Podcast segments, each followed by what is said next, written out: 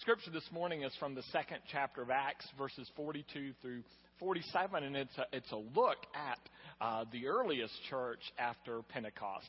They devoted themselves to the apostles' teaching and to fellowship and to the breaking of bread and to prayers. And they, everyone was filled with awe at the signs and wonders uh, performed by the apostles.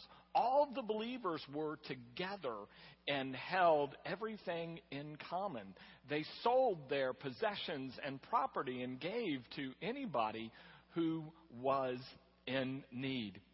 And every day they met together in the temple courts, breaking bread in the homes and uh, praising God and enjoying the favor of all the people. And the Lord added to their number every day those who were being saved. This is the word of the Lord. Thanks be to God. Be seated, please. The other day, I was uh, in slow moving traffic on 281, and I got behind one of those double decker tour buses, uh, the hop on, hop hop off bus and, and I had to laugh because I'm infamous in my family for any time we go to a new large city, I make everybody get on the hop on, hop off bus and, and go tour the city. You know, whether DC or Boston or New York or in London. But the deal is I don't really let them get off until we've gone all the way around first. In fact, I got in trouble the time we were getting ready to walk the Freedom Trail in Boston, but I made them drive the Freedom Trail first on the, uh, on the hop on bus. But I also had to laugh at myself because I was stunned that there was a hop on, hop off bus in San Antonio. You know, Boston I get, New York I get, but, but it just amazed me that people would have that kind of interest and there would that be that many sights to see in San Antonio. And I laughed at myself, realizing I think living in San Antonio, I, I take San Antonio for granted. You know, and maybe we have visitors, so we'll go down to the Riverwalk, or, or maybe it's Fiesta and there's a parade on, or maybe the Spurs are in the playoff and San Antonio gets my attention. But other than that, I just sort of take it for granted. And it occurred to me when I pulled off the road and parked that actually the church is a lot like San Antonio a lot of wonderful and amazing things, but living in the middle of it, we tend to miss it unless it's a special occasion. So this is confirmation Sunday. So what I'm going to do for the confirmands at 9:30 is I'm going to get them on a hop on hop off bus. And I'm going to have them take a trip with me. And so I invite you to kind of follow along with me as we take this trip. And, and as we get on now, the first stop in the trip is actually all the way across the country and really goes back in time more than 30 years. And where I want, what I want you to see is a backyard of a house. And I want you to see, if you will, a basketball goal. And there's some young men playing basketball before the youth group meeting. And one of these young men I want you to see because he is finishing eighth grade and moving into ninth grade. Well, actually, it's hard to know if, he, if they're going to let him out of eighth grade because he didn't go to class in the school one day all year. He had what we would call today social anxiety disorder, and he couldn't leave his house. He was getting help, he was getting therapy, he couldn't seem to get across the threshold of his house. And he found out some, some of the kids in the church before youth group played basketball in this backyard. And somehow, because he loved basketball so much, he got out and joined them. And they encouraged him, cheered him, supported him, joked with him. And soon he wasn't just staying for basketball, he was staying for the youth group. And soon he wasn't just doing basketball and youth group, he was doing church on Sunday morning. And soon, when August came, he was at the high school next door to the church.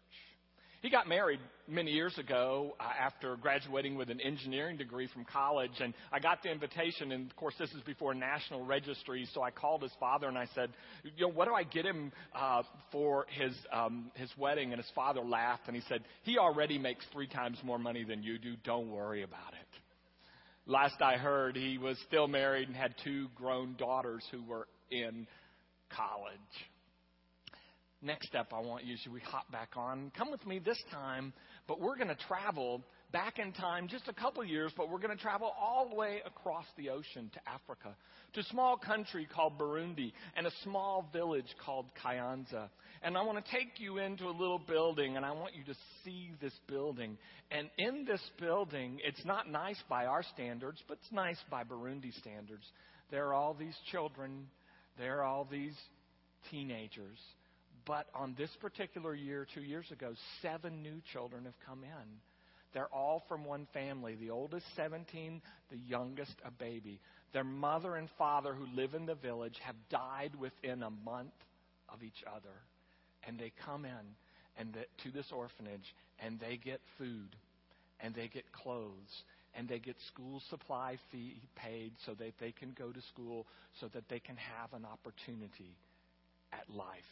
It's an orphanage that we helped build, an orphanage that we continue to support.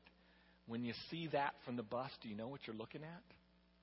You're looking at a church. But stay with me. Let's take the bus further, and this time let's go up 281.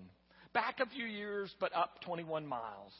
Back when Riverside, our, um, North Campus, started, they met in elementary school, but on Wednesday night they would worship in a barn. Uh, with really, it was a, a large open tent, really, uh, serving and doubling as a barn, which now tripled as a worship facility on Wednesday night. And one Wednesday night, I'm there to speak, and after the service, they call a woman forward. This woman has been a victim of domestic violence and consistent abuse. She's lost any sense of her own worth and value. She has lost much of the hope that she entered uh, her marriage with. And life is spiraling down. And on this particular Wednesday night, people have gathered around her to encourage her, to pray and support her. But they've done something else. They've also collected money and goods to help her get started on a new life, free from the violence free from the abuse, where she and her two children might make a new future for themselves. Do you see that? Do you know what you're looking at? That's a church. Hop back on with me. This isn't going to be very far. Let's go down Basse Road. Let's, let's hit San Pedro and head south. And within minutes, we'll be at the Asbury campus. And I want you to peek inside the sanctuary this morning on the Asbury campus. There will be a mother and father sitting there with a few children. Now, this wasn't always the case. For a long time, there was nobody from that family in worship. And then there was a mother and her children. And they didn't start in worship, they started in Sunday school. And the children found affirmation, uh, acceptance, support, warmth. And they told their mother, and mother started coming. And then they'd all sit in church together. And the father began to notice the change in the children and in the mother. And so he started showing up. A week ago Friday, because every Friday he takes his father on errands, he's taking his father, the grandfather, on errands and telling him about getting involved in the church and joining the church at Asbury. And his father said, Why would you do that? All the church wants is your money, and you don't even have much money to begin with. And so the son patiently explained to his father the change in the lives of his three children the change in the life of his wife, the change in their marriage. And the father's tone changed. And this past Monday morning, when our pastor Robert Ortiz and Janet Weatherston and Pastor Susan Poor walked into their offices, each of them found a gift with a large bow on it and a note. And the gift was from the grandfather, and the note was, Thank you for the miracles that you are doing with my son and his family. Do you know what you're looking at there? Do you know what you see? That's a church. That's a church. One, one last trip. This one isn't going to be hard. It's so close. We're just going to go upstairs in the West Wing, and you're familiar with the room. It's where you meet for confirmation every single Sunday. But I want to take you there three weeks ago because I teach a class there on Thursday night of, of people interested in growing in their faith and growing in their leadership. And there's a woman on the back row taking in eagerly everything she can about the Bible. Before the meeting, she's asking me about all these books and which ones maybe she should buy, which ones she should read, and eagerly trying to learn as much as she can about the Bible and about God. But she didn't always sit in that chair upstairs. In fact, a few years ago, you would have found her in a home um, or rented place. She was a drug addict living with a drug dealer. And so they came and they took away her two children. She lost custody. She ended up at Haven for Hope. And she went through a program and graduated. And when she was grad, graduated, she found a job and she came out and joined our Pioneer Recovery Community, which meets here in the seminar room on Friday night and then also meets for worship on Saturday night at Asbury. And she began to uh, be accepted by that community, taught in that community, found a place uh, to both receive and give in that community. In fact, several weeks ago, something she said at a meeting where the pastors were gathered, because uh, she attended that meeting, actually got quoted on Sunday morning, and she laughed and she said, Who would have ever thought that in Sunday morning at Alamo Heights, a drug addict would be quoted in the sermon? But she's a recovering addict. And that's not just, that's not all.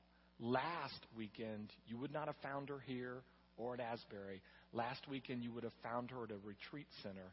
She was helping to lead a spiritual retreat for other people. It's a story of a woman who found through the Holy Spirit and community the ability to change and then now gives her life to try to help other people change as well. Do you understand what you see? Do you recognize what you're looking at from the bus? That's a church. That's a church. I don't know if you saw this on YouTube about a pastor explaining what he does for a living. And the pastor's at Heathrow Airport in London. And he meets a woman. She's flying to Singapore. He's flying to Australia. So inevitably the question comes up, and, and she asks him, What do you do? And he said, Well, he said, I am part of a global enterprise. He said, We have outlets on every corner of the earth. Really? She said. He said, Yes. He said, We run hospitals, hospices, homeless shelters. We do marriage work. We run orphanages. We help with adoptions. We do educational programs. We do feeding programs. You don't say, she said. He said, Yes. He said, We also work on justice and reconciliation. Really? She said. He said, Yes. He said, In fact, we really take care of people from birth until death, and we deal in behavior alteration. Wow, she said. What do you call that? What is this business? And he said, It's the church. It's the church. That's what you're looking at. It's the church. That's what you're joining. It's the church.